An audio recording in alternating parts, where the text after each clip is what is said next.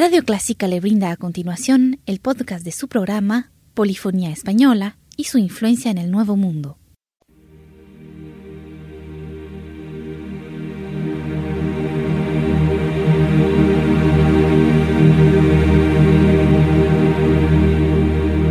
Sintoniza Clásica 103.3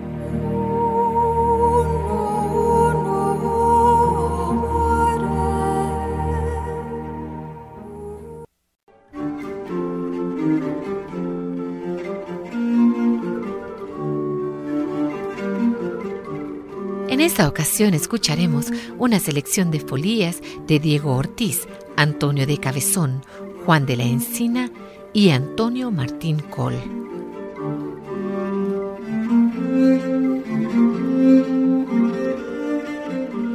Después de tantos años en los que hemos tenido la oportunidad de escuchar las diferentes folías de Diego Ortiz, Antonio de Cabezón, Antonio Martín y Col, Arcangelo Corelli, Omarín Maraz, se nos hace evidente que existieron ciertos vínculos entre el origen y la evolución de ese arte tan importante que es el de la improvisación y la variación instrumental, así como la evolución de la propia viola da gamba. En efecto, no es por azar que durante todo el siglo XVI encontramos en diferentes manuscritos y textos impresos el término da gamba, usado como sinónimo de polilla y ello en lugares tan diferentes como Francia, Italia o Alemania. Escuchemos una folia anónima.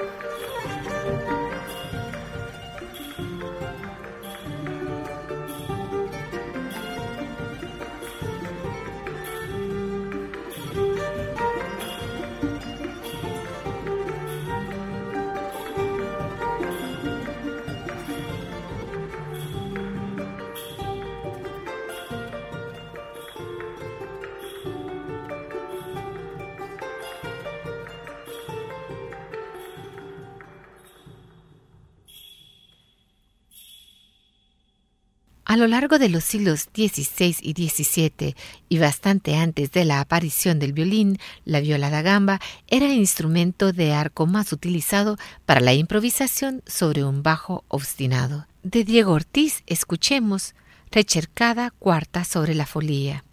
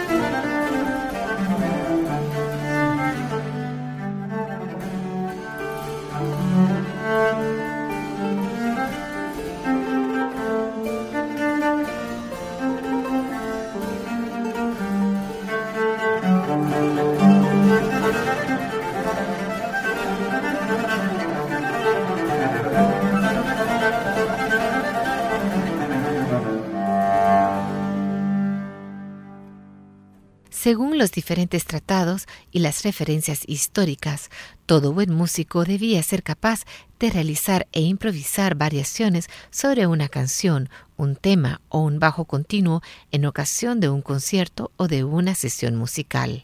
De la improvisación pasamos a la obra maestra con la llegada de unos genios creadores de la talla de Ortiz, Cabezón, Martín, Nicole, Corelli o Maré escuchemos Folías para quien críe cabellos de Antonio de Cabezón.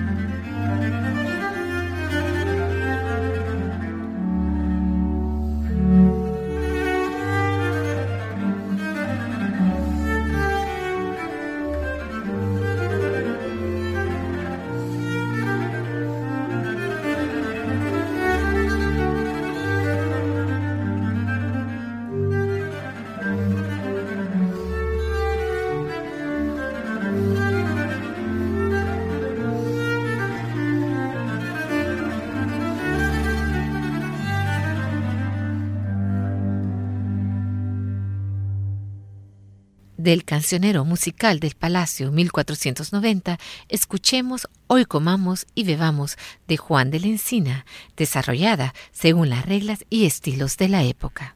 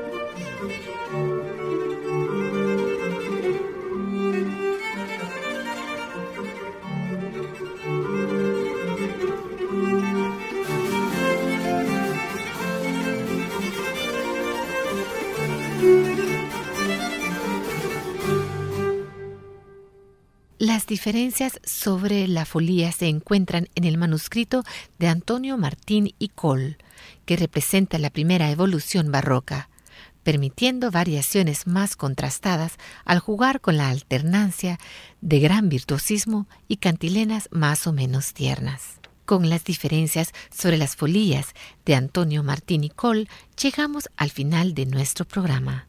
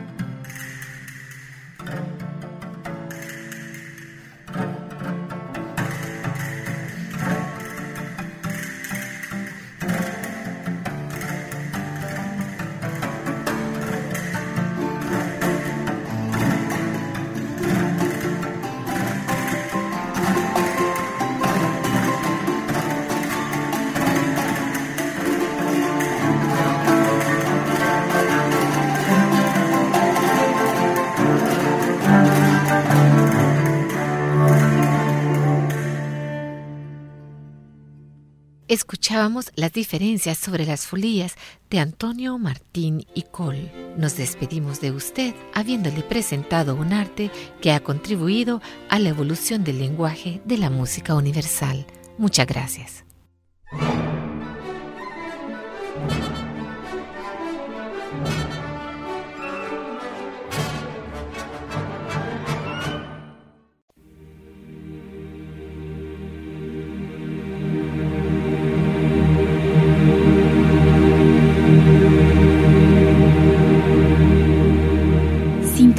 Clásica 103.3.